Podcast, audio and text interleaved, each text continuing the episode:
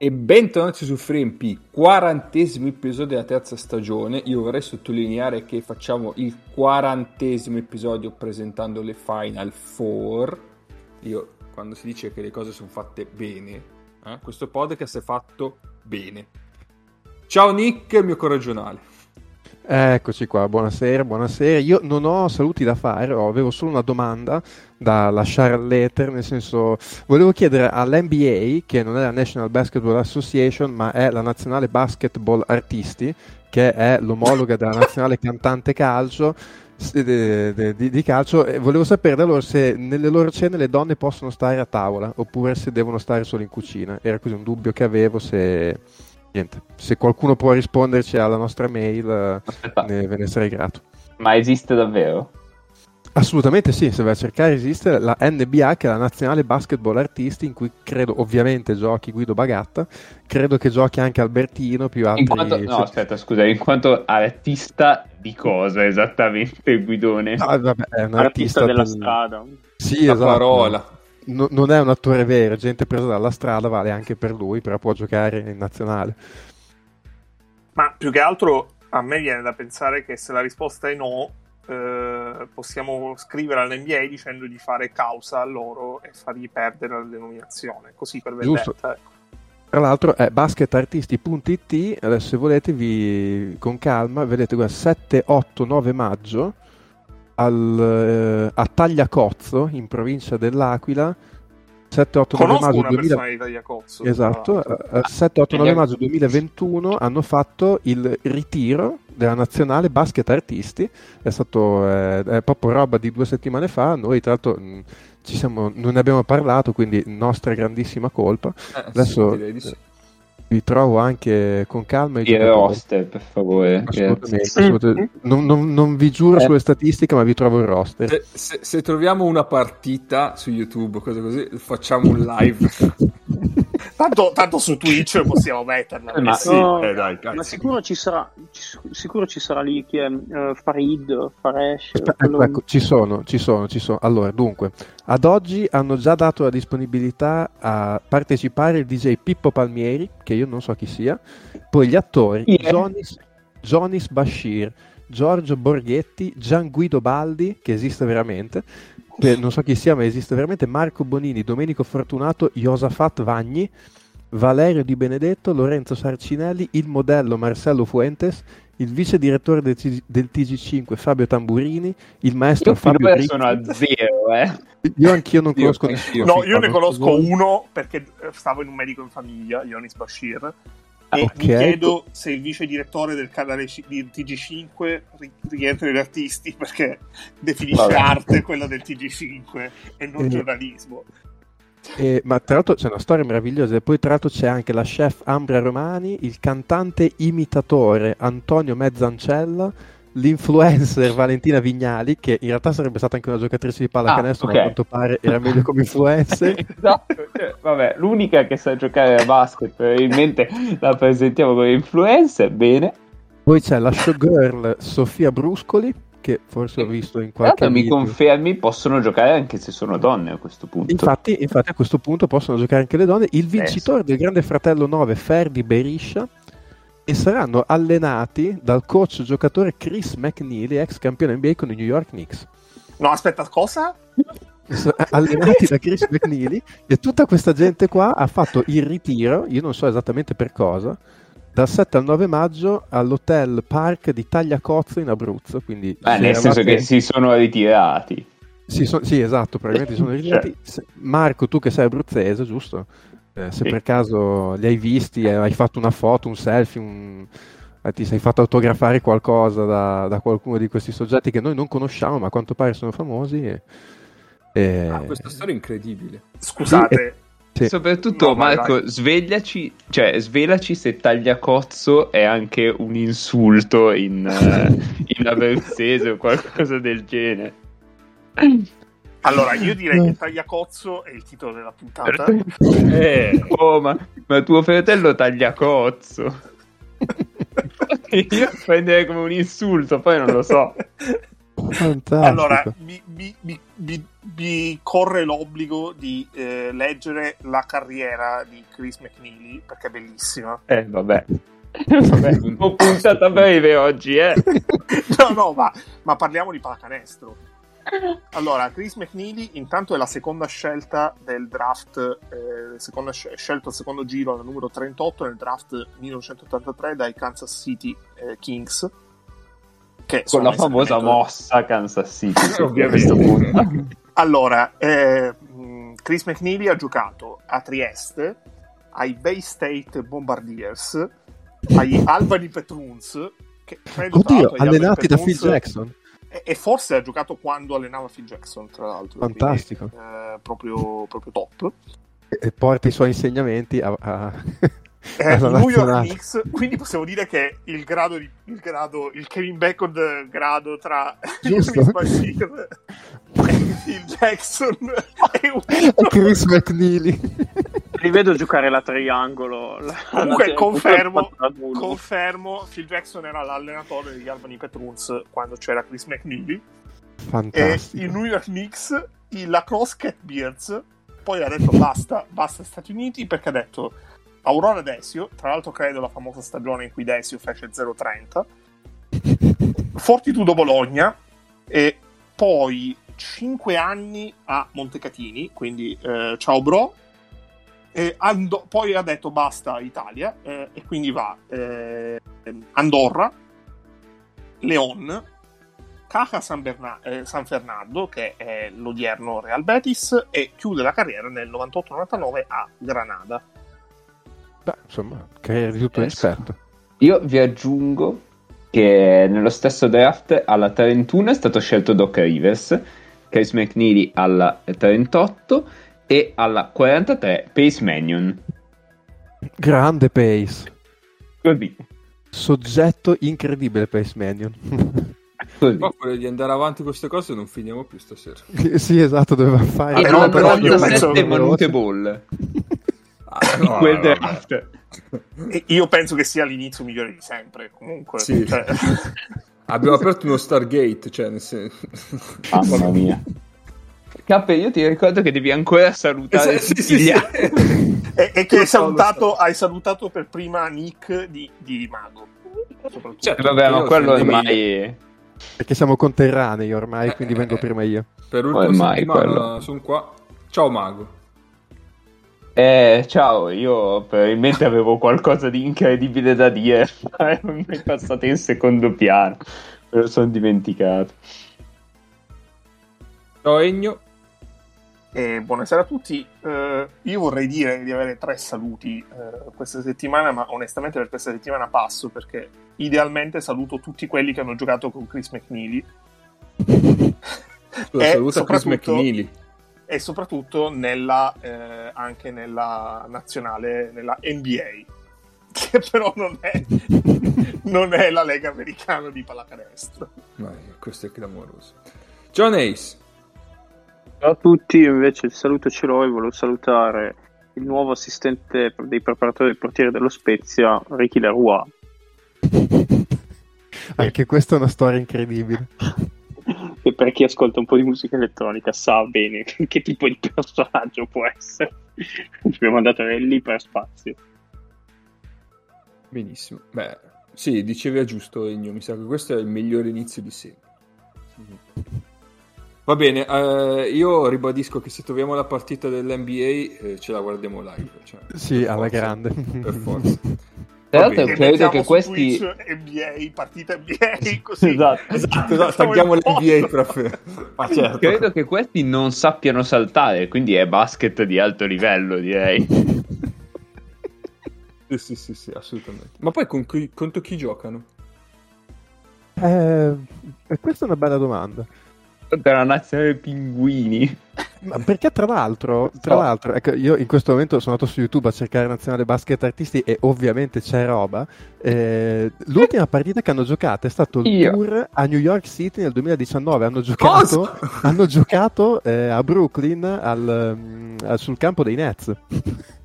No, vabbè. È incredibile questa cosa, cioè, mi, si, mi, si, sta aprendo un mondo pazzesco. No, va bene, eh, allora ba- qua bisogna fare delle ricerche fuori onda, però cioè, saranno accurate e precise, però per adesso io direi di tornare seri, eh, perché c'è un istituto da, da portare avanti. Mago. Ah, seri, quindi andiamo seri, ho capito. no, c'è, c'è, un istituto molto sentito da Marco, eh, da, da Mago. Assolutamente, assolutamente. Playmaker, centro, la famosa asse play pivot.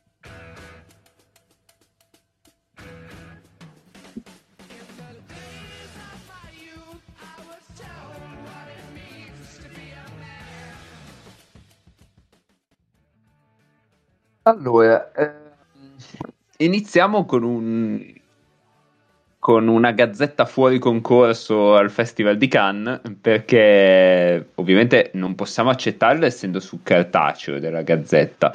E, ehm, e quindi faremo insomma discrimineremmo i siti web rispetto ai giornali e noi questo assolutamente non lo voglio fare perché non lo vogliamo fare perché dove c'è la qualità eh, non ha senso è sbagliato discriminare sempre. Eh, però la gazzetta cartacea ci dice che eh, parlando di Milano, eh, che Milano decolla come un missile. Grazie per questa, questa bellissima immagine. Alla guida c'è un Dileni dalla mano rovente. Beh, se, se, la mettesse, se, la mettesse, in gola, eh, sotto canestro agisce un biliga con la calamita a rimbalzo d'attacco e sull'asse play pivot l'Olimpia piazza un'accelerazione da 21-0 che stordisce la Reyer. E poi, vabbè, altre, altre frasi più o meno a caso. Avete qualcosa da commentare? No. Beh, io sono contento che queste grandi testate entrino di straforo nell'asse. No, io ringrazio l'autore uh, del pezzo che è un mio amico e, e sono serio, non è sarcastico, eh, visto che uh, parlando di giornalisti si potrebbe anche parlare di sarcasmo, ma in questo caso non sono sarcasmo. E ehm, chiedo a Mago se questo è il primo ingresso del suo giocatore preferito della classifica. Uh, a parte che non entrerà nella classifica per i motivi che abbiamo detto, eh, penso di sì, sai. Eh, quindi sì, è veramente sì, sì. È la migliore puntata di sempre anche per questo. Direi di sì, direi di sì. Eh sì, Biliga non è mai stato nominato. Vabbè, eh, allora mm, veniamo agli il pivot di settimana scorsa che, mm, che sono riuscito a ritrovare e siccome non scadono ve li beccate questa settimana. Ehm, allora, partiamo da 131.com che abbiamo scoperto essere la statale che congiunge Sassari a Cagliari o qualcosa del genere. Quindi si tratta ovviamente di Sardegna. E mh, eh, parliamo di Sassari Venezia.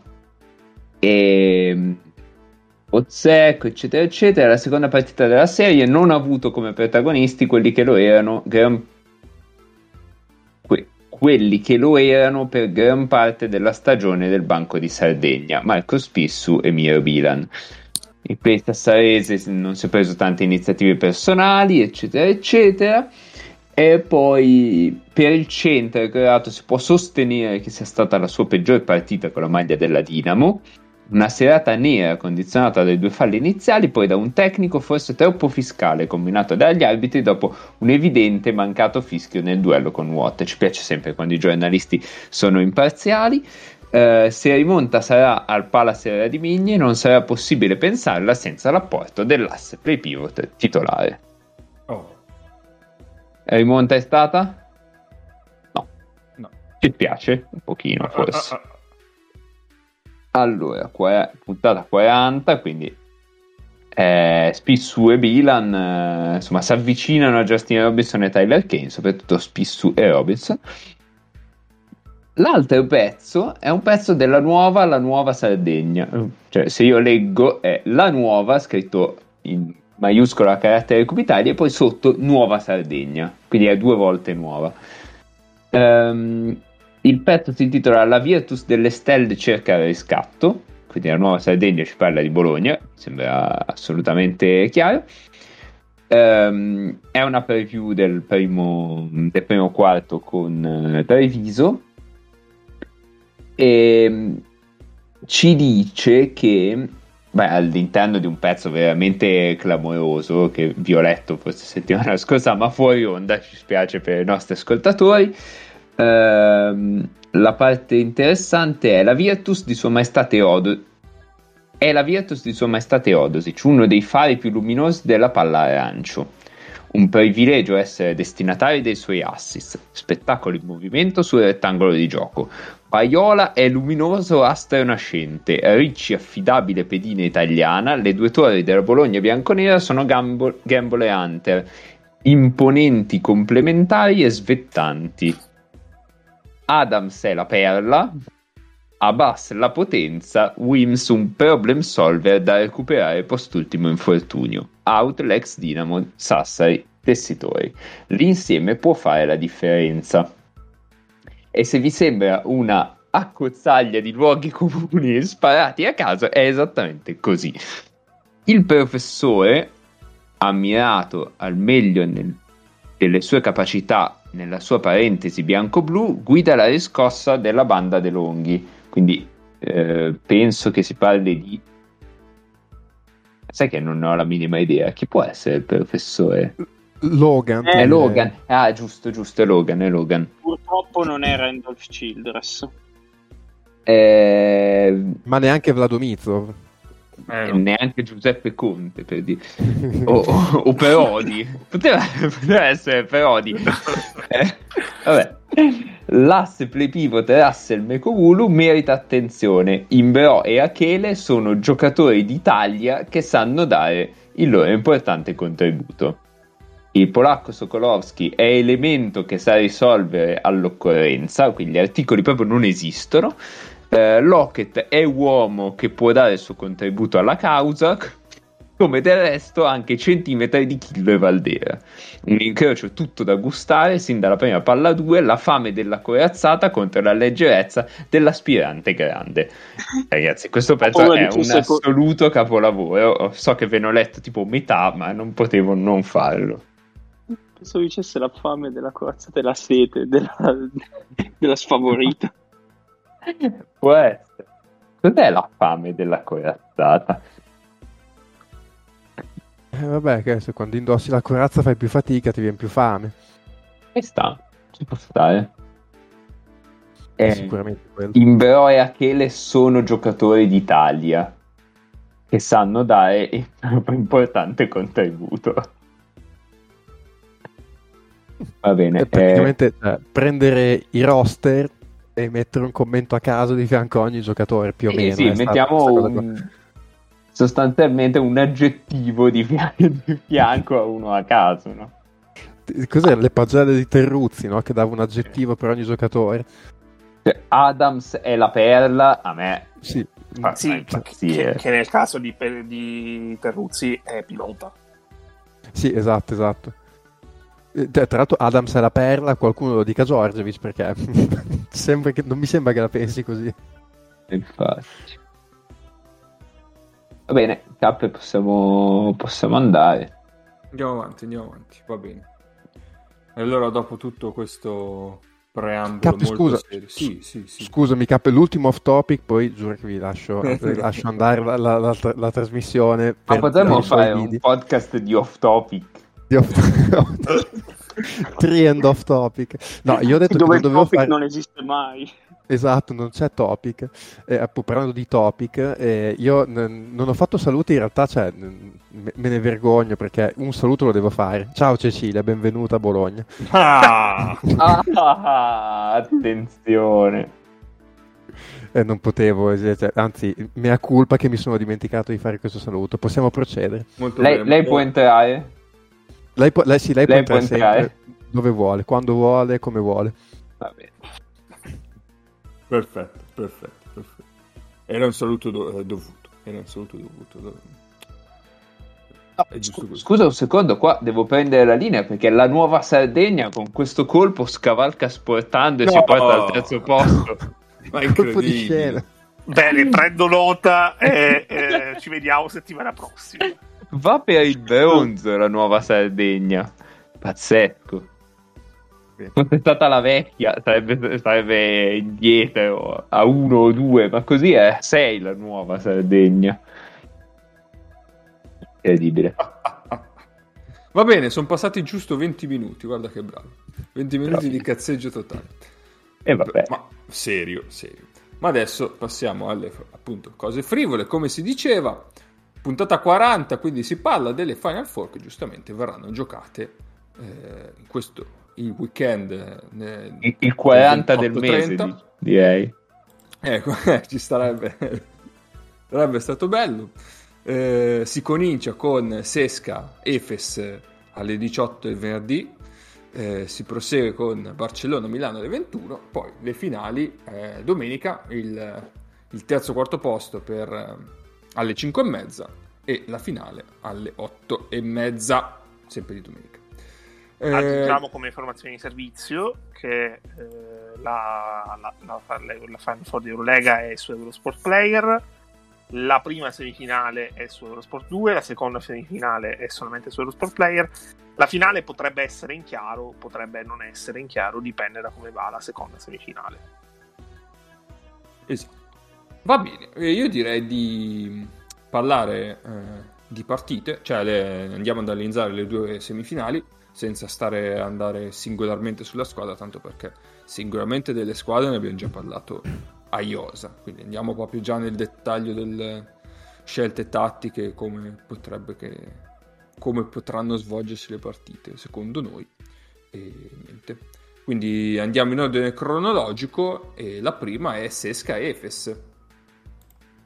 Eh, ah, prima un, un giusto appunto. Adesso io ovviamente ho visto solo Milano di recente, però eh, ho letto che tutte e quattro le finaliste hanno avuto risultati molto positivi nelle ultime prestazioni di campionato. Quindi adesso quindi metto le mani avanti. Sembrerebbe che arrivino tutte in forma. Quindi questo non è una, un messaggio fine a se stesso, ma per dire che probabilmente ci beccheremo delle partite al top della condizione o quasi. Quindi ben può, vol- può voler dire probabilmente anche che eh, a livello di preparazione hanno programmato bene la stagione perché se pensi anche alle serie playoff ed è passato, sono passati 20 giorni dalle gare, dalle gare 5 tre di queste quattro squadre non arrivavano benissimo cioè se fossero giocate subito le Final Four in uno scenario distopico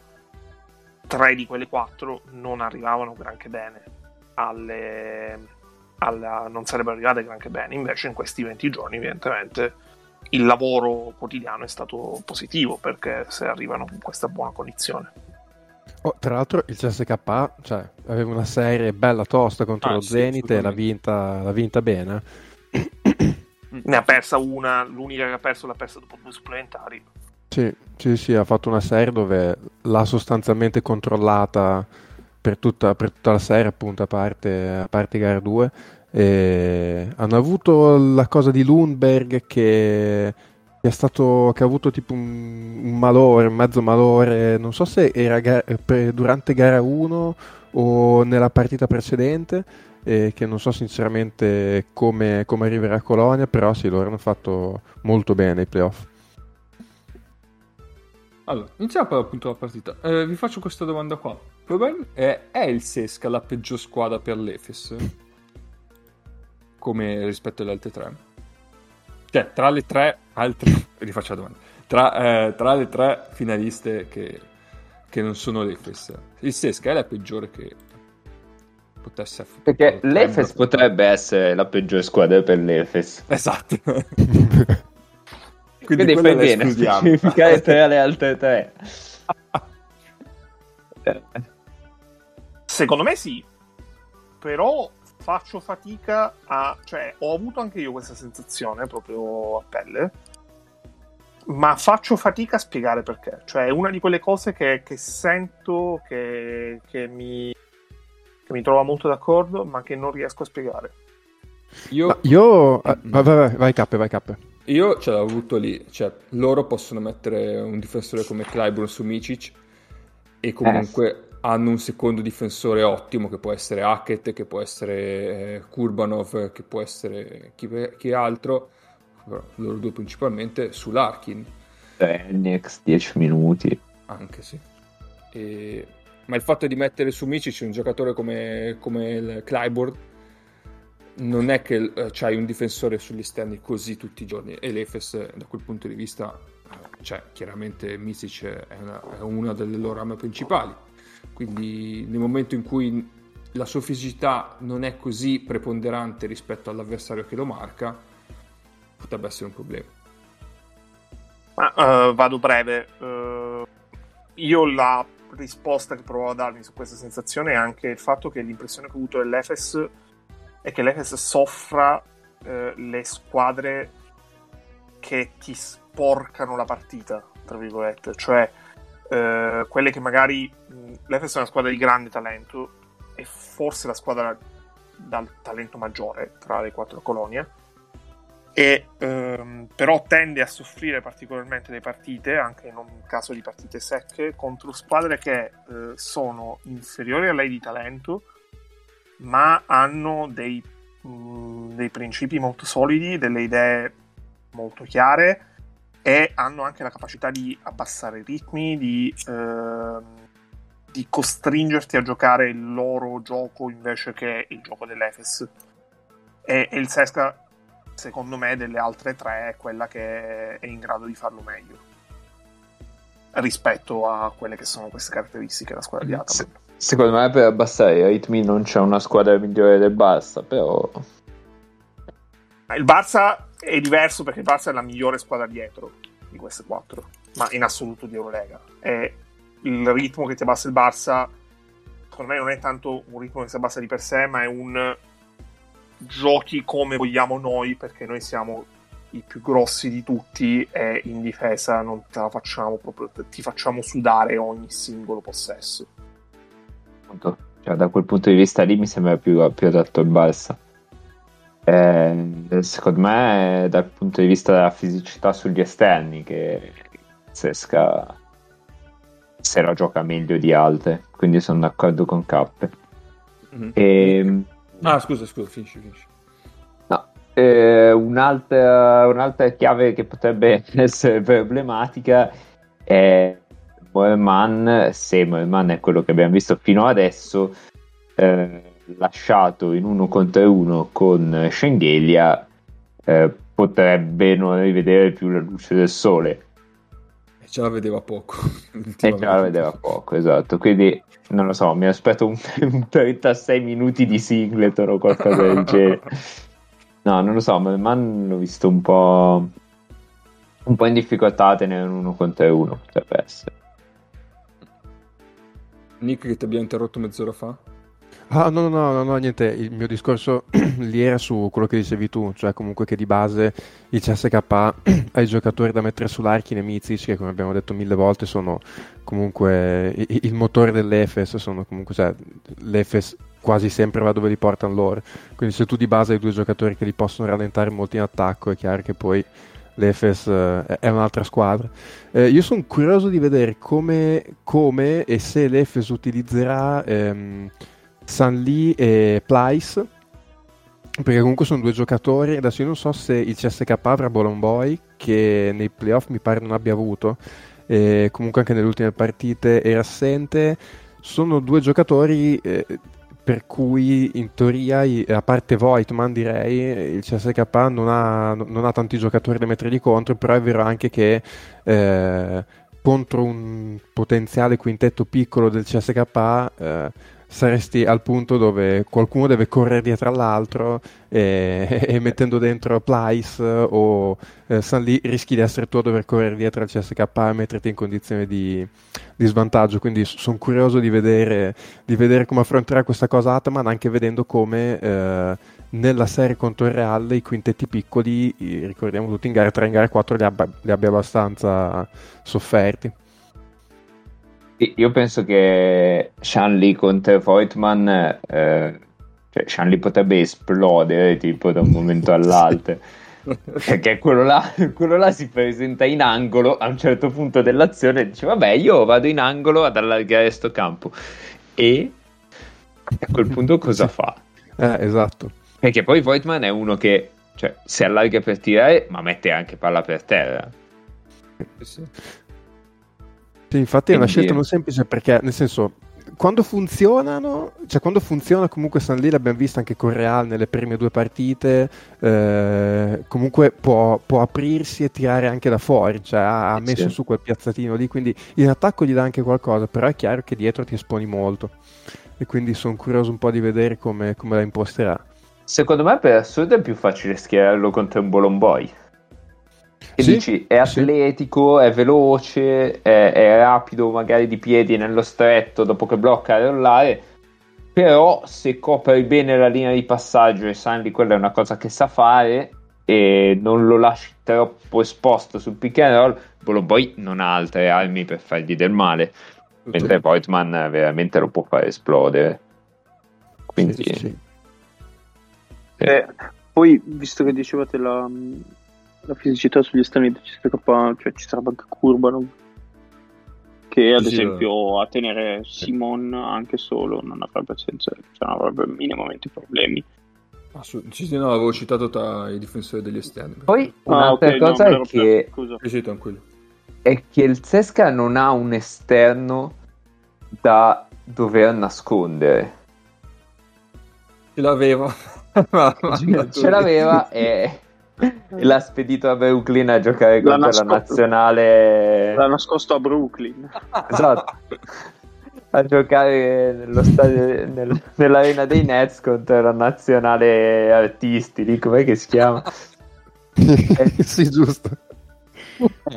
Quindi non ha un difensore da nascondere e il problema di affrontare una squadra come l'Efes è che quando loro si cioè loro ruotano su quelle tre posizioni degli esterni eh, sostanzialmente Larkin, Bobois e um, Mizic e Caruno.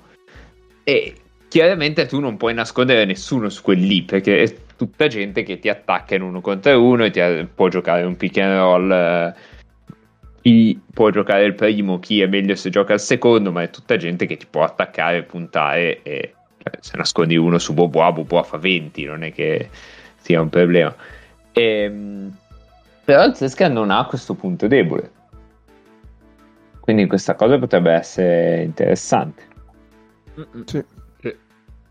Perché in effetti nelle partite del, contro il Real dove le, l'Arkin ha faticato è stato Bobois a, a fare l'esploit di, di giornata. No? O che uno una, una Comunque, partita fosse diciamo, che uno che come dicevi tu il terzo sì. Bobois l'exploit mi piace come assonanza sì sì sì, sì. E... e... invece l'Efes cosa potrebbe fare per eh. Beh, secondo, secondo me bisogna capire come difendere il pick and roll il CSK cioè, in, immaginare come possa difendere il piccolo CSK e lì... Ma tanto non c'è Paolo, puoi evitare di fare la scena. eh no, più che altro che da lì poi nascono tutti i vantaggi di Misic o Larkin che siano. E allora in base a quello che gli propone uh, Bolomboy, quello che gli propone eventualmente Voigtman, così questo Eric. genere... Eh, ah già che c'è anche Eric. Non so se sia vivo. Boh. Eh, fa abbastanza il fake starter. Ma Eric ha giocato bene comunque quando, in Eurolega da quando è arrivato al Sesca. Tranne la serie. Sì, è vero. Dove cioè, la serie sono scomparso. La serie sono state le sue peggiori partite, ma prima aveva fatto abbastanza bene. Nella serie ha fatto 13 minuti la prima, 8 la seconda, 2 e 25 la terza. Non è un bel trend. Eh, boh, io so.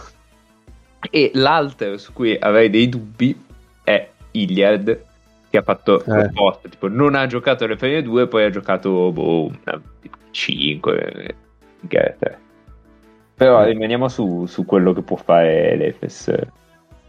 aspettate un secondo. Che è entrato qualcuno, un ospite. Buonasera. Uno no, sta uscita. guardando. È scappato. No, c'è uno che sta guardando il campionato ungherese. Ah, ah, ah, ah. Volevamo aggiornamenti. Niente, torniamo. Eh? Eh? Allora fare finte. Invece no. Ci sei, bro? Si sente lontanissimo. Eh, eh, sto con l'audio della macchina, sto cercando di Ah. fare l'imitazione di Paolo. Lo stai impersonando, personificando. Clamoroso. No, io non so quanto posso rimanere perché purtroppo sono in macchina e poi devo rientrare in casa e ho una moglie con eh, l'udito veramente molto sottile, quindi sono in macchina però sto con voi, dai, se, se vi va bene. Ah, sì, assolutamente. Guarda, stavamo parlando de- di Sesca e Efes. Avevamo detto che l'Efes eh, si è beccata probabilmente la peggiore che poteva trovarsi a livello difensivo. E adesso stanno Attacco. bloccando. No, dicevo che però l'attacco secondo me ha dei limiti a livello di talento che sono abbastanza evidenti con l'ultimo, cioè con l'ultimo, con quello che gli è successo durante la stagione. Sì. Io, io sul CSK avevo in realtà un, off- un hot takes da fare mm, a riguardo proprio di questo, nel senso che eh, sì, può mettergli contro le cose, però eh, se andiamo proprio a vedere a livello di talento, di star power, come direbbe NBA, delle quattro squadre mi sembra quello meno co- con meno giocatori, con meno talento complessivo da dire questa squadra qua vince l'Eurolega. Cioè, secondo me, se CSK dovesse vincere l'Eurolega, tu guardi il roster e dici è un roster dove sì, tolt la prima linea, no? nel senso Hackett, Clyburn, Kurbanov, Schengelia, Voigtman e così. E dietro cioè, comincia ad avere appunto Hilliard che viene da una serie così così, Strielnieks, i russi, Eric, eh, Lundberg, cioè nel senso è un roster che in Final Four ci sta, però dei quattro preso semplicemente a valore dei giocatori, secondo me è quello che paga un po' più Lazio, cioè come, come appunto Star Power, secondo me l'Efes è un gradino sopra e comunque Ah, in una anche- Final Four può contare.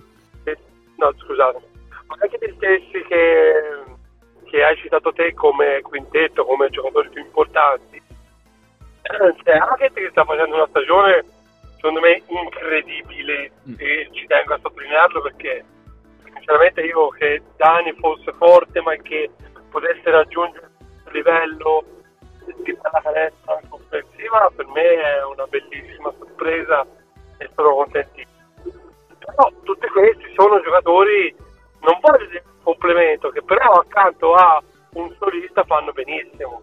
E quindi per carità si sta parlando sempre di gara secca si sta parlando della, di una delle competizioni dove eh, si gioca tutti più 40 minuti però se dovesse arrivare questi a vincere ma secondo me anche solo un finale per me sarebbe una situazione incredibile per loro per quel che mi, per quel che mi riguarda Beh, sì, alla fine sarebbe una squadra senza due dei quattro migliori che avevano in mente inizio anno.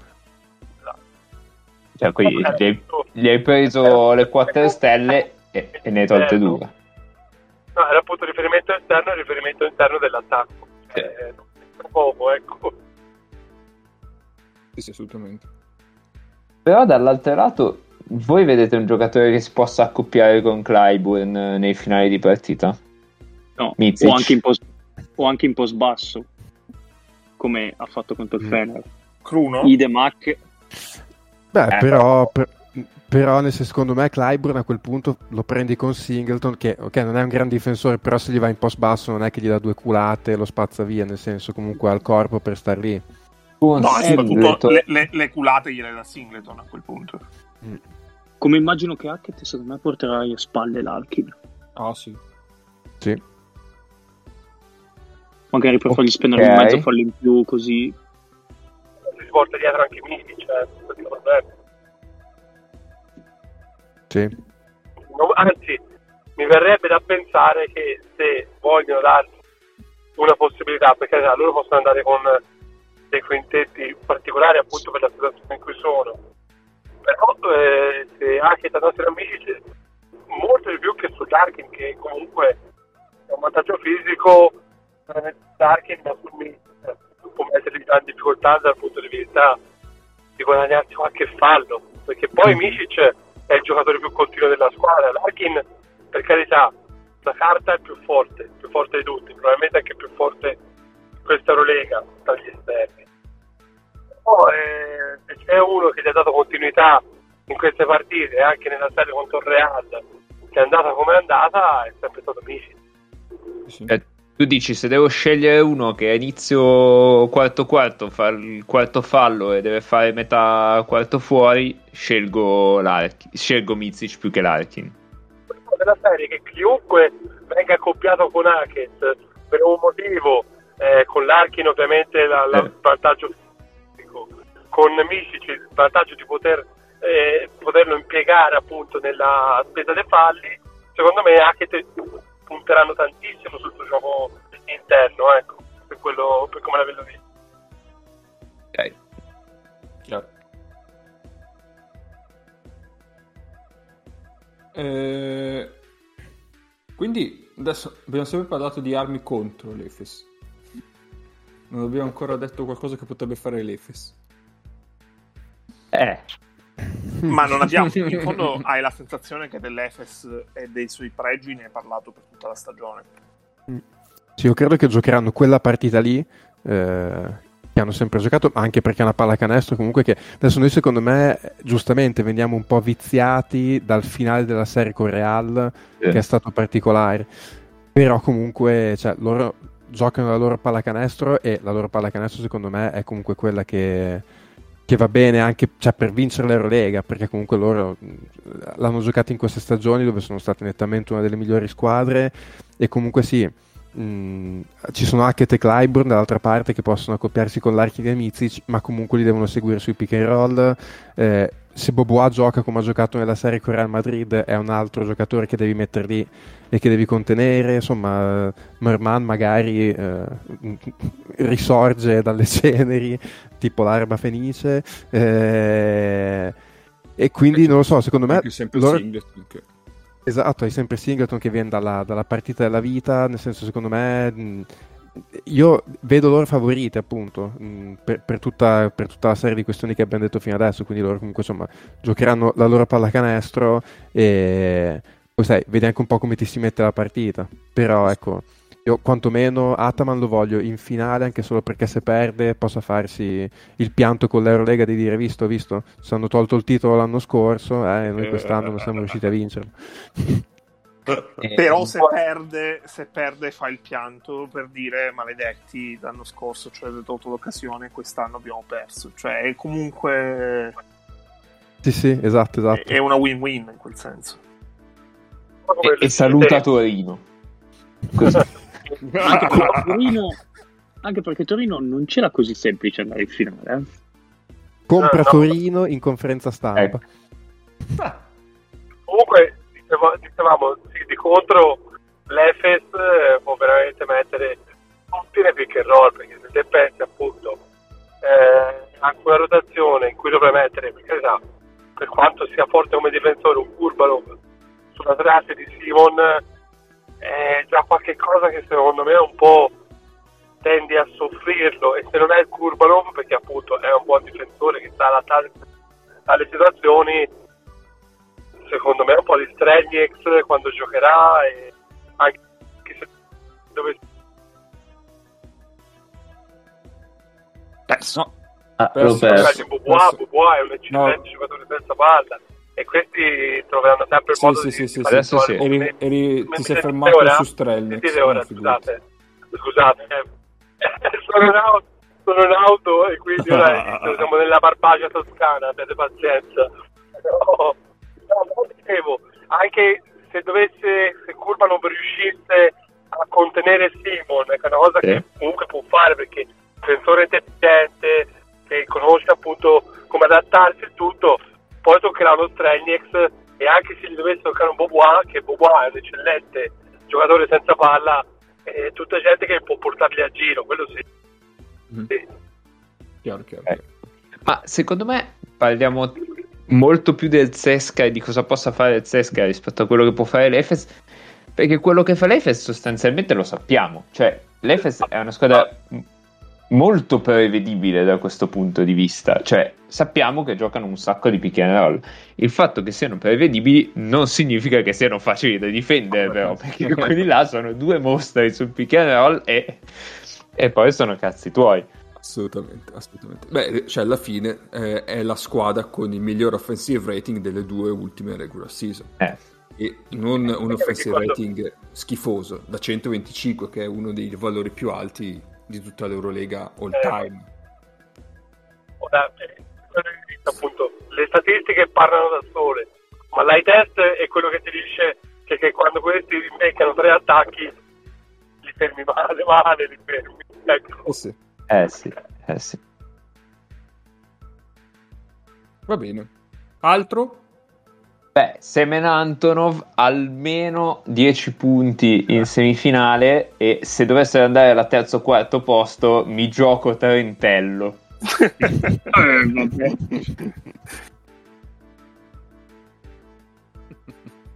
Di minuti però. No, no, no, Semen Antonov terzo o quarto gioca 40 e, fa, e mette qualsiasi cosa. Che poi io non ho mai capito perché Eurolega faccia la finale terzo o quarto posto. Che non ha. Cioè, c'è, oh, c'è un qualche motivo. Beh, cioè, io tipo capisco io la, la, Champions, la, Champions, League la fa, per esempio, perché comunque arrivare terzo o arrivare quarto cambia il premio che ricevi. Eh, in termini di soldi, non ho mai Credo capito perché... anche per Eurolega, solo che di Eurolega non sai un okay. Io spero ah, ecco, okay. solo, cioè, diciamo, se Milano dovesse uscire in semifinale, mi godrei tantissimo comunque la finale terzo quarto perché voglio vedere chi fa giocare Messina. Wojciechowski 40 minuti. È, è qualcosa del genere, qualcosa del genere.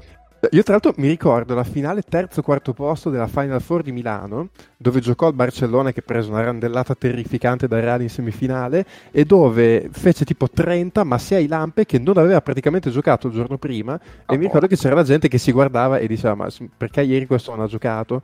E poi vabbè, eh, eh, qualcun altro rispondeva sì vabbè oggi la finale terzo-quarto posto, non è che fare 30 oggi faccia molta differenza. Sì, Però... è sempre è sempre molto lisergica. Ancora, eh? Siamo eh ancora in Polonia. Gioca ancora, ma sei lampe. Eh, non avevo dubbi. Polonia ha rifirmato dopo essere tornato da un tour asiatico che l'ha portato in Giappone, Cina e quant'altro. Ma Vedi Mago, questo conferma che sta guardando il campionato ungherese, bro. Esatto. esatto. eh, lampe categoria... Mm, eh, come si dice dei plies, eccetera. Eh. Cioè, che li puoi mettere in difficoltà e tutto, ma se non li metti in difficoltà dietro, poi sono cazzi tuoi. Dei no, scusate, e, ma, sei, ma, sei, ma sei Lampe è stato firmato da Limoges in Francia un mese fa. Sta giocando in Francia con Limoges. Scopro in questo momento. No. Pazzesco. No. Non lo sapeva neanche il Bro. Ci credo. Non ci credo, dai. No, no, non è vero che il Bro non lo sapeva. Non... Quindi, ma se Lamp è come Caboclo. Eh sì, proprio, proprio, sì, sì, proprio lui. Eh, eh, gioca, gioca, non nel senso gioca... che gioca insieme, ma proprio che il bro reagisce in questo modo. Sì, gioca con Stiamo... Caboclo, ma sei là. per lavoro devo stare attento anche a quello che firma in terza serie olandese, però... No, no, sta che me lo sia perso, mi torna strano, però ci sta, no, no, no, no, no ma infatti torna strano. Vabbè, non la facciamo ascoltare però, questa parte. Adesso la tagliamo, dai. No, no. No, perché io no, poi comunque... temo per la tua incolumità, non è che adesso ti schianti addosso un albero per... Perché ti sei no, perso ma sei lampa a Limoges. Faccio... Ma massimo faccio una rotonda all'incontrario. L'insano gesto. Sì, comunque queste finali terzo quarto posto sono sempre delle esperienze lisergiche, dei giocatori che vengono scongelati e messi in campo. Perché si portano dietro le bestemmie degli scout che magari hanno il torneo next, non, non quest'anno, eh, però negli anni passati, eh, il torneo next gen la mattina all'11, eh, quindi una finale terzo quarto posto che nessuno ha voglia di giocarla, che nessuno ha voglia di arbitrarla e che nessuno ha voglia di guardarla. Ecco, perché è questo esatto. quello che è. Esatto. Beh, mi immagino un Cinciarini Biliga titolare nel caso per Milano. cioè... Moetti, Moetti nemmeno lì probabilmente. Ah, Cinciarini. Cosa? Daniele Cinciarini, non Andrea. sì, Lo firma per la finale terzo e quarto posto. No, Daniele, Daniele, ha già dominato ieri sera a Tortona. Mamma mia. Mamma mia. Madonna, ha fatto, fatto 30. Ha fatto 30 eh. Basta, Neis, basta. Va bene, dai, dai, visto che stavamo già parlando di Milano, direi di passare all'alta semifinale, che è Barcellona-Milano, appunto. E... Allora, io eh, prima di iniziare con l'analisi te- te- tecnico-tattica, sì. vorrei ricordare un grande. Scusate, ma Lamp è un 85. Io gli davo sì. almeno 40 anni. Beh, non è lontanissimo, però sì, 36. Ha iniziato prestissimo la carriera nell'NBA. Ma più giovane del nostro ospite di stasera, per dire.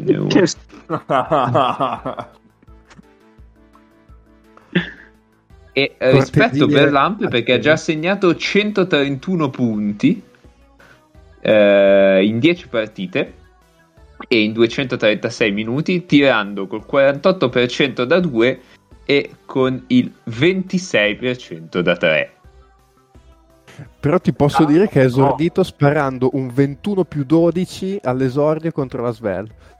Partita dove aveva fatto 21 più 13 Bruno Caboclo. la Svel eh, quasi sconfitto dalla coppia Caboclo-Lampe e direi cioè, che no, vor- vorrei, dire, vorrei dire no, vorrei morire volevi dire ecco. Beh sì se sei, se sei TJ Parker l'espressione è vorrei morire Oh, scusate, ma come ha fatto a fare 5 falli in 236 minuti? ah, no, no, no, scusate, ho, ho sbagliato io, ho sbagliato io. scherzavo, scherzavo. Dici, Alino, dici. No, allora, il grande adagio che va ricordato, perché va sempre ricordato alla vigilia di una Final Four, non l'ho detto prima di Zesca Efes, perché in realtà perché siamo occasionale. No, non credo vada ricordato eh, prima di SKSF, ma va assolutamente ricordato prima di Barcellona-Milano. Alle squadre che vanno alle Final Four non dovete rompergli il cazzo, perché il traguardo è andarci alle Final Four. Vincere le Final Four e vincere due partite che possono essere vinte per dettagli, per culo, per una miriade di variabili incredibili. Quindi che Milano perda di 30 o che Milano perda di eh, due con un canestro allo scadere di Gasol eh, su una puttanata di Dileni. Il risultato è uguale. A Milano non Ma dovete caso. rompergli il cazzo. A Dileni sì, però, eh. A Dileni oh, potete. No, perché in quel caso Mago sarebbe saresti il, um, il meme I've won, but uh, at what cost? Vabbè, ma questo comunque è lo spoiler dell'editoriale di giovedì mattina di Sportato, dai cazzo. Cioè.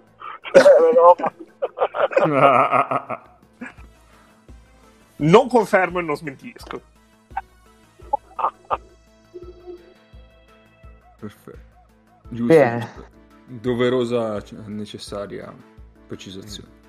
Tra l'altro, eh... Eh, sbaglio o Messina torna alle Final Four dalla Final Four di Milano? Esatto. Allenava col CSK lì, giusto? Sì, sì. Mm. Perché poi dopo quella stagione andò a San Antonio. Sì, giusto, giusto. Speriamo che finisca in modo diverso. no, vabbè, non, non Beh, voleva essere, non pe- voleva penso, essere penso che se a Milano la semifinale col Barça finisse come è finita quella semifinale del Sesca contro il Maccabi, penso che sarà dura per molta gente ricordarsi che non devono rompere il cazzo, ecco. Eh, eh beh, nel caso, da quel punto di vista, Milano arriva allenata dal finale di gara 5 col Bayern. Nel caso dovesse mettersi ah, così assolutamente. male, mm, secondo me è molto difficile parlare di questa partita. Comunque, tornando seria a noi, perché nel ric- nella testa hai il ricordo delle due partite anche di regular season dove Milano non l'ha vista per 40 minuti della partita di Milano, praticamente, anche se eh, ha lottato con le unghie e con i denti, ma Barcellona ha fatto quello che ha voluto. e soprattutto per l'ultimo quarto allucinante, gli ultimi 5 minuti allucinanti della partita di Barcellona. Quindi è molto, penso sia anche difficile provare a leggere sulla base, ovviamente basandosi sulla base di quelli che sono stati precedenti, perché è un discorso che fai, che tendi a fare quando parli eh, di partite eh, delle Final Four. Tendi a fare sbagliando, perché in realtà cioè, è una partita secca con anche delle premesse abbastanza diverse. Più volte, per esempio, eh, mi ricordo che nelle Final Four è successo che eh, i precedenti stagionali non abbiano contato veramente nulla e che la partita sia stata vinta, per esempio, da una squadra presa a pallate nelle partite nei precedenti stagionali.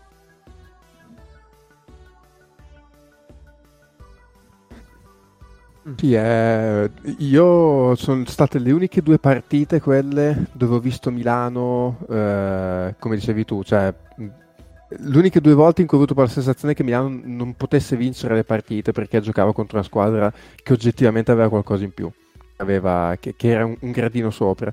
Poi anche qui abbiamo negli occhi il Barcellona che fa una fatica bestia contro lo Zenit in, uh, nei playoff. Io sono anche dell'idea che la vittoria in di gara 5 per loro potrebbe essere anche stato un po' togliersi lo scimmione dalle spalle. E, ehm, rimanendo su quella serie lì, loro lì hanno sofferto tantissimo. Eh, Pangos non hanno vinto la serie finché non hanno trovato un modo insomma, per arginarlo prova a ribaltare un po' questo discorso su Milano, anche se Milano è una squadra con delle dinamiche molto diverse, dove però comunque Rodriguez ha un peso, non come quello di Pangos, però comunque Milano ha bisogno che Rodriguez entri in quel tipo di ritmo. Penso a come il Barcellona possa difendere il pick and roll di, di, di Rodriguez o comunque cercare di metterlo fuori dalla serie. Comunque, insomma, mh, dei giocatori scomodi da mettergli sopra in difesa ne hanno. Assolutamente. Mm, eh io non ci vedo tanto anger in questa serie su, sul Ciacio, però. Perché, perché secondo me Yasi ha paura di Shields. Vabbè. Beh, eh, in questo sì, momento eh... chiunque ha paura di Shields, probabilmente. Quindi, secondo me, quello già toglie, toglie una possibile carta a Jasikevichus. Poi vediamo. Sì. Perché poi hai anche Milano ha una variabile che è Kevin Panther, che è il giocatore da Final Four, nel senso che se Kevin Panther arriva a Colonia, che ha nelle mani il, il weekend magico, cioè ti, è uno che ti, che ti porta, che, che, volendo ti porta anche a vincere la Coppa, perché è un giocatore che sappiamo tutti, se prende ritmo può mettere certi tiri, eh, adesso a, un livello ovviamente più basso, però c'è la, la, Final Four di Champions League che vince la Virtus sostanzialmente la vince perché lui gioca due partite dove segna qualsiasi cosa da qualsiasi distanza, poi chiaro qua siamo a un livello più alto, però per esempio mi immagino che Higgins eh, sarà speso parecchio su di lui per metterlo fuori ritmo, perché è un giocatore che su partita secca se è in ritmo può essere un bel problema. Tra l'altro, correggimi se sbaglio, ma quando vince la Final Four la Virtus, Pangos, eh, vabbè, Pangos Panther veniva da un periodo non felicissimo. Assolutamente, assolutamente. E, e qua è un po' di, anche di assonanza con questo periodo. Cioè, sì, sì. Panther in queste ultime partite di Milano, cioè indicativamente tipo tutti i playoff, ma anche una buona fetta della serie contro il Bayern non è il giocatore che è stato, per esempio, il giocatore che a Mosca ha vinto praticamente da solo. Sì. E, e, quindi questo è, sarà anche interessante da capire. Una cosa che mh, mm, ho notato, mi, mi, sembra aver notato, è che Milano stia approcciando, o meglio, stia dando l'immagine di sé dell'approcciare eh, questa partita con quello che forse è lo spirito giusto per come Milano arriva a una, a una sfida del genere.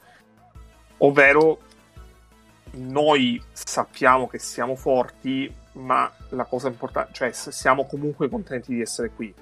Cioè loro, ho l'impressione che loro potrebbero giocare con una mente molto più leggera del Bayern, cioè del Barcellona. Il Barcellona penso si giochi molto di più rispetto a Milano. Per Milano vincere questa partita e vincere in generale l'Eurolega sarebbe straordinario ovviamente, ma non sarebbe, cioè non è tra virgolette un obbligo. Barça non vincere l'Eurolega in una stagione in cui eh, comunque in ASB non partono con la testa di serie numero 1 e mh, mm, i playoff ASB sono una roulette abbastanza imprevedibile per come è fatto perché praticamente in due settimane si giocheranno in due settimane con serie al meglio delle tre partite cioè sarà quasi la replica della, della bolla di Valencia l'anno scorso e, e diciamo che là non è finita benissimo piace e potrebbe, potrebbero accusare molto di più l'attenzione. Ecco. Quindi mh, questo è un aspetto che sarà interessante capire anche in caso di, un fina- di una finale punto a punto. Io, faccio, io ti dico la verità, io faccio fatica a dire Messina che dice no guarda va bene così. No no no sì è chiaro cioè... ho fatto due e mezzo lascio. Ma sì lascio cioè, nel senso che pensate a Messina che non è, è uno che fa delle cose un pochino di petto uscire perfetto da questo punto di vista. Io adesso capisco il discorso che vuoi far te ma nel momento che ci sei in questi due giorni non dico fallimento appunto come tu dicevi giustamente te che arrivare a fare solo un, un, un risultato il discorso della mente leggera per me funziona fino a un certo punto. Perché lì no, è vero, è vero, questo è benissimo. Io Olimpia si insegna, mercato insegna e tutto quanto. E però le migliori occasioni per eh, giocare su due partite le migliori due partite della stagione che possono anche essere ma devono essere almeno sufficienti per arrivare a un certo risultato. Ma io penso da questo punto di vista anche il Sesca di cui prima si è parlato ho parlato io proprio di un risultato che sarebbe grandioso però non penso che sia un discorso di eh, mente libera ecco se voglio dire perché comunque la preparazione della partita sarà stressante altro che No, no, ma allora la, la, l'avranno preparata tutti e quattro in maniera molto, molto, molto attenta a tutto quanto. Io ne faccio un discorso di, eh, di proprio possibile sviluppo della partita. Cioè, io non metto in dubbio che tutti e quattro, perché sono quattro allenatori straordinari, abbiano preparato l'appuntamento nel, al 110% questo non, non, non, lo metto assolutamente in dubbio, anche perché queste sono quattro squadre che sono quattro squ- che sono diciamo le quattro squadre che veramente nell'arco di tutta la stagione si sono rivelate come le più forti. Tu in queste quattro non hai ehm, una che ha viaggiato per esempio tutta la stagione sulle dell'entusiasmo o ha fatto eh, una rimonta vertiginosa dopo un inizio orribile. Cioè, tu que- hai quelle che puoi veramente definire le quattro migliori squadre della stagione. Io, però, tu da un lato hai due squadre su quattro, che sono uh, Barcellona ed Efes, che hai la sensazione che per tutta una serie di motivi possano accusare di più la pressione. Soprattutto in semifinale, perché ovviamente in, fi- in finale è una ah, dovrebbe essere una squadra che tutto l'anno, cioè fondamentalmente per come lo dici per come lo stai un po' mostrando te ecco. E fondamentalmente eh, il discorso loro è arrivare a questo punto. Quindi non farsi trovare preparati da quel punto di vista mi sembrerebbe una grossa mancanza che non credo faccia parte appunto del, non ti dico tanto di mentalità ma quanto del eh, della gestione del momento quando si ritroveranno appunto se c'è da decidere delle partite e tutto quanto ecco. Poi ne faccio un discorso dal mio punto di vista eh, ovviamente no no è vero è vero certo anche sta. perché poi cioè, tu puoi anche arrivare scarico di testa e tutto quanto poi se nel finale sei, sei lì che te la giochi quello palla pesa pesa pure se sei scarico di testa sì, vuol dire avere i Rodriguez, vuol dire avere i Mirosic, vuol dire avere i Talentos, vuol dire, cioè fondamentalmente quelli li prendi proprio perché sai che arriverà quel momento. Ecco, quindi... Sì, sì, sì, sì. Tra l'altro, eh, un'altra vai. cosa che secondo me è abbastanza interessante è che forse a livello di esperienza a questo livello eh, il, che è abbastanza paradossale, Milano con Rodriguez e Heinz ha due giocatori che il Barcellona non ha, perché comunque, cioè, vabbè, ovviamente il Barcellona ha dei giocatori abituati a vincere e ai livelli altissimi, già, già solo Pau Gasol a, a, curriculum si mangia gli altri giocatori delle altre tre squadre di, che sono a Colonia. Però giocatori abituati a una Final Four Barcellona non, non me ne vengono in mente tantissimi. E questo può anche fare la differenza. Infatti qualcuno dovrà anche iniziare fondamentalmente quindi io non, mi sentirei di dire sì, l'esperienza è, fondamentale è una cosa su cui io eh, punterei tantissimo soprattutto appunto nel finale di partita.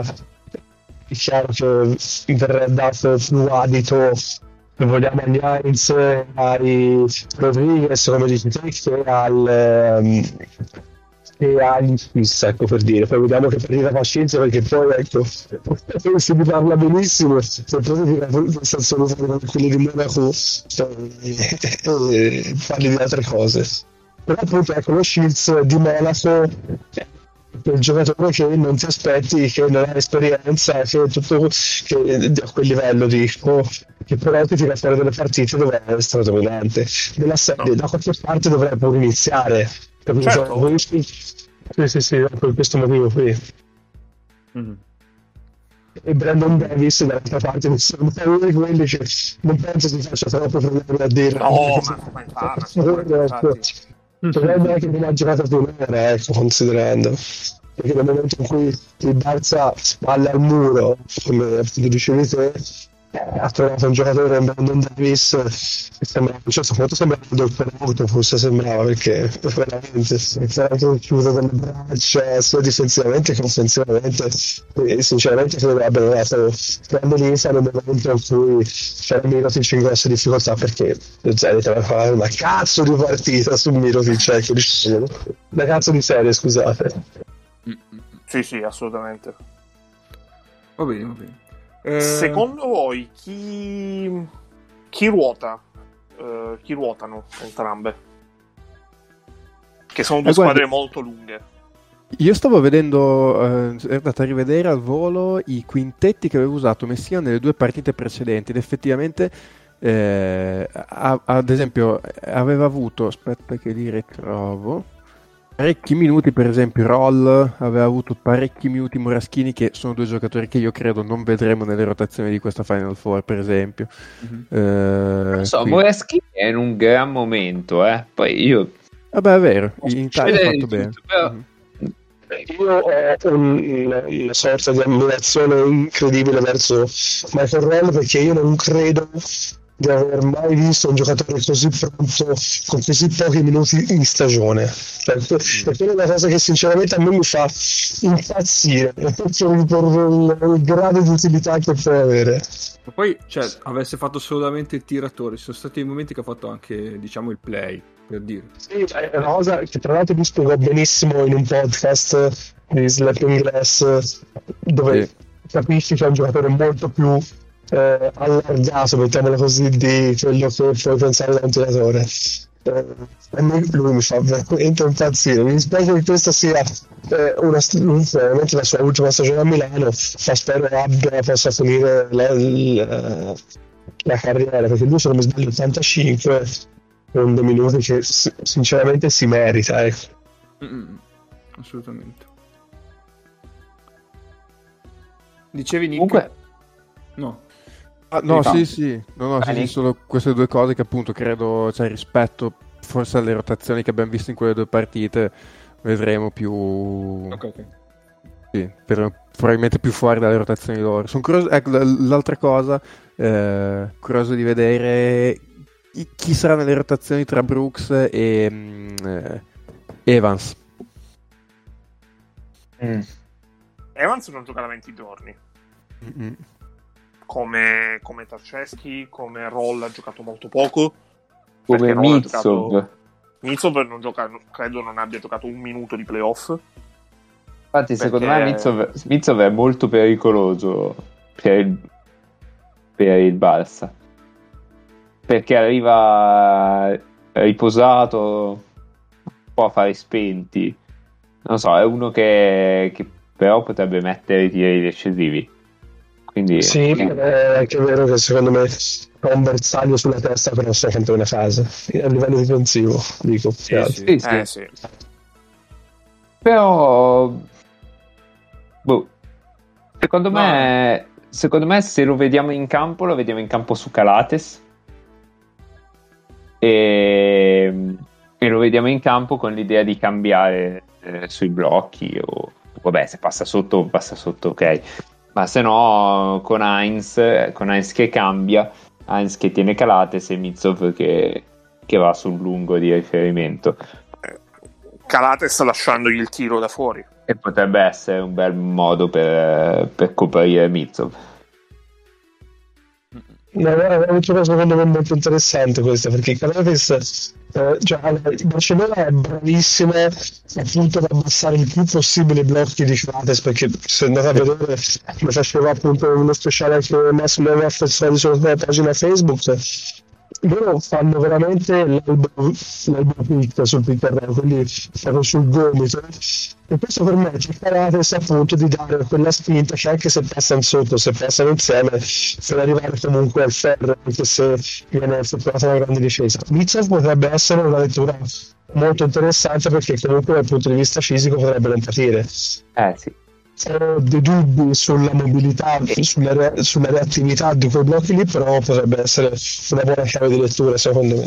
Però io i dubbi sulla mobilità di Mizov ce li ho sempre avuti e questo non ha mai, eh, diciamo, intaccato la fiducia che Messina ha nel metterlo sul portatore di palla avversario.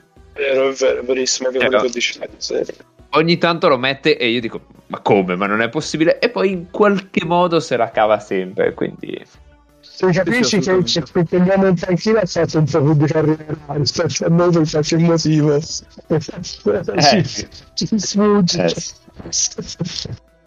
Comunque in generale mi sembra che Milano possa avere un problema, vabbè, che è il solito problema, di profondità eh, di difensori. Perché vedo 200.000 attaccanti pericolosi del, del Barça e a un certo punto i difensori che, che ci posso mettere sopra per Milano finiscono.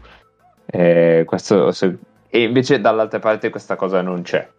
Perché se tu prendi il roster del Barça dici, vabbè, il quarto attaccante di questo quintetto è, non lo so, Abrines o... Le uscite o di Kuric. Esatto, o le uscite di Curic. E chi mette Milano sulle uscite di Curic? Eh, quello, insomma, potrebbe essere un tema della partita. E mentre il Barça mi sembra che abbia difensori per, per ottimi per stare con quasi tutti i giocatori di Milano. Eh, Claver, se è vivo, secondo me sull'idei potrebbe essere una mossa così che, che Yasi si tiene lì.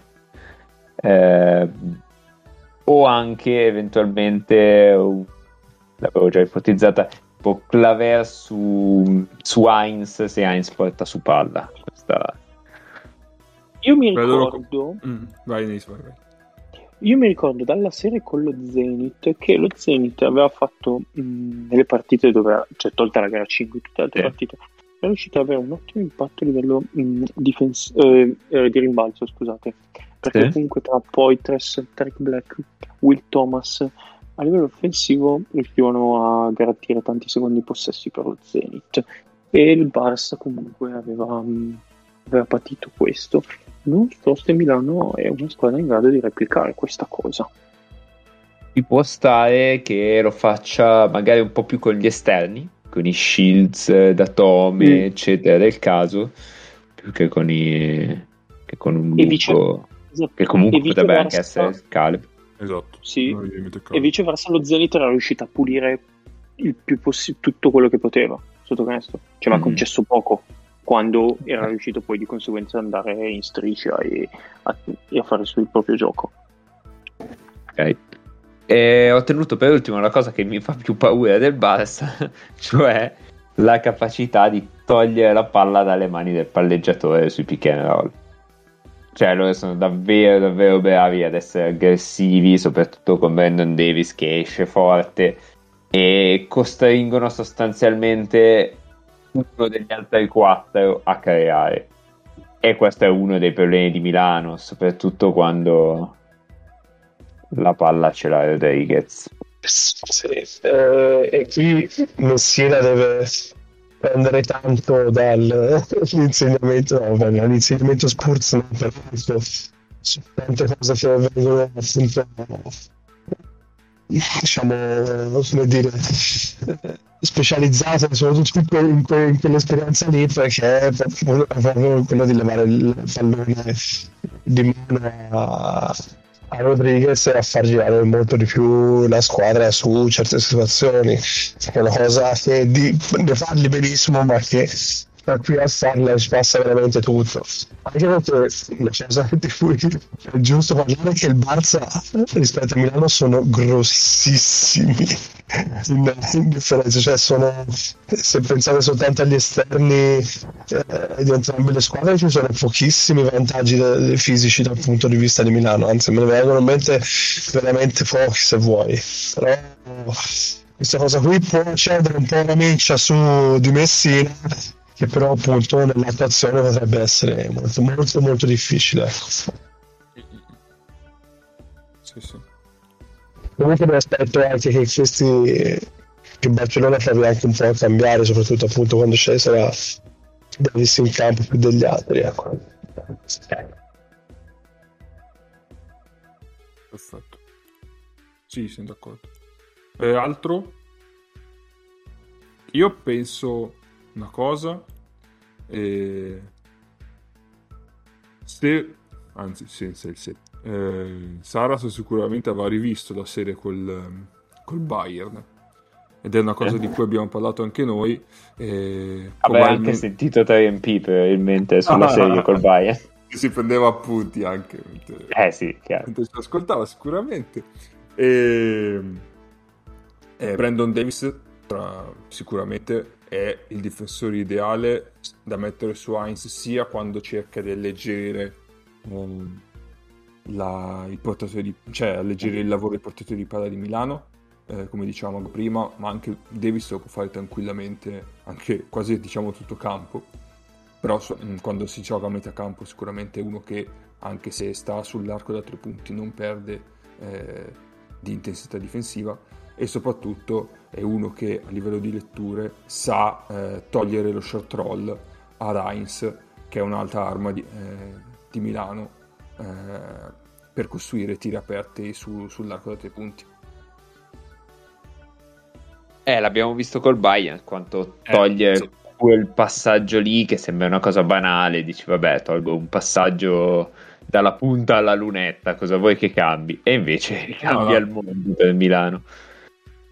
Beh, si sembrava il 5 più forte nelle situazioni 4 contro 3, quindi ecco, essere una cosa abbastanza preponderante per quanto riguarda la difesa. Sì, sì, e poi cioè, metti in movimento tutti gli altri giocatori, quelli che stanno in angolo, eccetera, che, che possono fare delle scelte, possono entrare nella partita semplicemente. Sì, sì, sì. sì. sì perché nel momento in cui tu c'hai sul lato debole eh, da Tome nell'angolo e Shields eh, sopra. Eh, se, se, quel shot roll ti genera un, un 2 contro 1 con quei due lì, solitamente eh. non dico che sono due perché potrebbe essere più che altro tre. e niente. E altro? Secondo me su, su, questa cosa, cioè su questo punto specifico dello shuttle, anche lì è importante la presenza di Claver che è uno mm. che può ridurre quel cambio andando anche molto alto e, e, poi può stare con Heinz per il resto dell'azione mentre, mentre uno dei due che è uscito su pick and roll recupera sull'altro di lato debole. Sì sì sì, sì. Dai, un conto se quella roba lì la fa Claver un conto se la fa Mirtic o, o Smith o PS sì, certo. Va bene. Cioè, se ci avete altro se no io sparo nel mio bold Vai, Bold. Vai pure. Secondo me se Milano vince questa vince l'Euroleague. L'ho detto. Okay. non è mica non è tanto bold, eh. Cioè, obiettivamente. Vabbè, allora perché noi eh, diciamo che ah. no, non lo dico io, no, ah. non l'ho detta io, non l'ho detta io perché poi la gente viene a rompere il cazzo con i miei pronostici, obiettivamente. No, però effettivamente, diciamo, delle quattro che ci sono, eh, forse eh, al pronti via mh, Milano forse non è quella che sorprenderebbe di più se dovesse vincere perché appunto c'è il CSK un po' rimaneggiato, però mh, comunque sarebbe una sorpresa se alla fine dovesse vincere Milano, cioè considerato comunque Barça e Efes sarebbe, sarebbe una discreta sorpresa, sempre facendo la tara al fatto che le sorprese in una Final Four sono relative. Beh, io se devo andare col mio pensiero, lo sapete bene, basta che non vinca Barcellona. e poi boh. Grazie Neis per il tuo contributo. no, non, non, mi dispiacerebbe l'Efes. Beh, certo. Al di là poi Dai, di altri. Abbiamo certo, aperto... Sì, scusa Neis, scusami. Scusa, probabilmente cioè, il miglior backcourt d'Europa da due o tre stagioni a questa parte che, arri- che possa arrivare in fondo e vincere. Sarebbe buono. Volete fare aprire e chiudiamo poi così direi che poi visto che le due partite le abbiamo presentate abbondantemente possiamo fare angolino pronostici e poi chiudiamo la puntata Beh, io, io, dico... c'ho, io c'ho la bold Vai. Eh, di Leni sopra le 10 palle perse nel weekend pensavo, pensavo di Leni MVP ma no, no, Dio me ne scampi. Fatto tipo per quegli altri. No, no, se no quello non si ferma più poi. Rinnovo, miliardario, triennale, no, no, eh, no, per carità. Marcello. No, poi, poi, c'è solo più gente che lo chiede di sposarlo. E tra l'altro. Tra l'altro, tra l'altro. Cose assurde. Poi lo vedi te in gara 3 con Venezia di Leni MVP delle Final Four di Eurolega. Madonna. Eh, spara la qualunque, eh. fa finire, fa finire la, pal- la, palla nel canale. E vedi, vedi i, i, tizi di Mestre che fanno, ma che è Capodanno? E invece, invece è Malco. No, no, per carità. Dai, pronostici, dai, Nick. Ah, io dico a logica ehm, Barcellona e la speranza è Milano. Egno? Ma la speranza è Milano perché così vuoi che eh, la finale scudetto la perdi contro i campioni d'Europa. Eh, no, no, cioè, la vinci no, contro no, i campioni d'Europa. La, la, la, la, perdi cosa? Ma scusa, se abbiamo anche la Zandalasini adesso la mettere anche in campo. Cosa, cosa Non ho capito. Allora, la logica dice Efes, eh, la sensazione strana, perché questa è una stagione strana, dice Sesca, ma onestamente per me partono tutte 4-25%. Vabbè, democristiano, bravissimo. E aspetta, ci tengo ah, a precisare eh, che è lo okay. sforzo che ho fatto per non dire il nome di una certa squadra, quindi come bravo, non dovete bravo. rompere il cazzo alle quattro squadre, non dovete rompere il cazzo nemmeno a me. apprezziamo, apprezziamo. Mago? Sai che non ho veramente idea. Cioè, è, è una delle Final Four in cui ho le idee meno chiare. Insomma, degli ultimi 5-6 anni. No, quello che dice Ennio è vero, cioè alla fine tutto sommato. Sì, eh, sì. io dico basta solo perché penso Barça da settembre, ma, ma non ho molte altre certezze. Secondo me dipende, ah. dipende, comunque da Claver, poi cioè, se, se Claver è in grado di dare un 20 minuti. Mm-hmm, mm-hmm. E, e, ti dirò di più, MVP Kalkiewicz. Ma Nace? Uh, boh, secondo me vince Barcellona, ma l'MVP è Corinthians perché quando conta è sempre lui che si erge da trascinatore del, del Barcellona. Sì, è vero, perché poi del Barça ci sarebbe anche mh, da parlare di quale versione si presenterà rispettivamente di Nicola Mirotic e Alex Abrines. eh, eh sì, cioè, non, non sai un cazzo del Barça, sì, sostanzialmente. per quei due lì, Clavero e Iola che boh, ogni tanto dispersi, ogni tanto ci sono, eh. Calates che ha giocato quella serie lì. Sì, sì. Eh, come fai a, a dire qualcosa?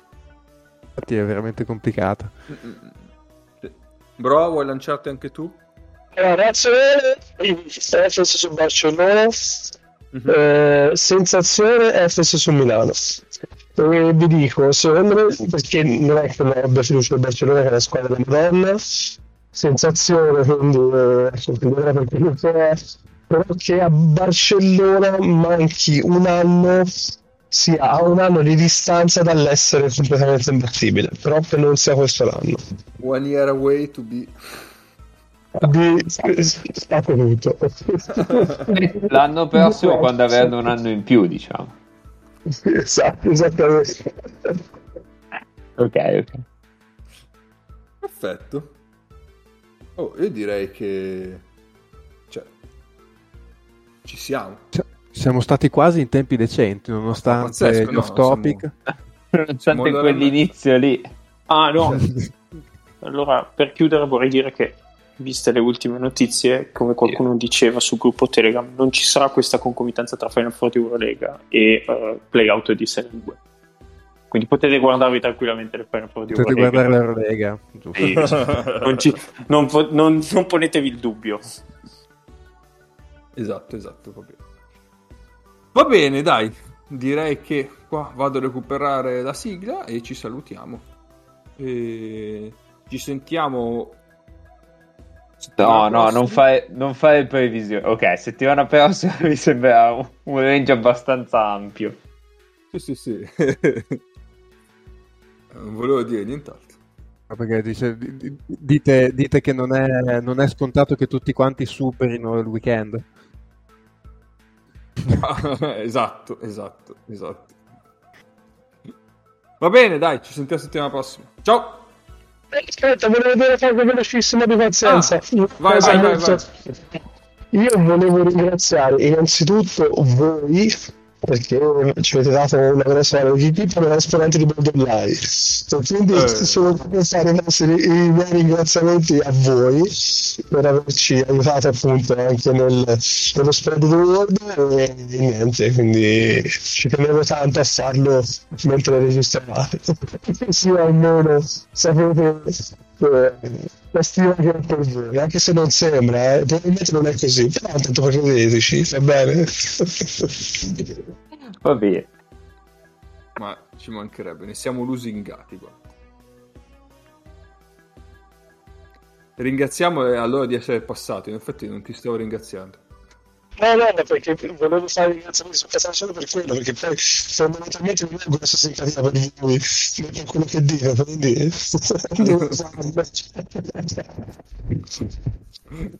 va bene, va bene. Grazie, grazie, grazie. Grazie a te, grazie a te. E, e niente, ci sentiamo settimana prossima. Ciao!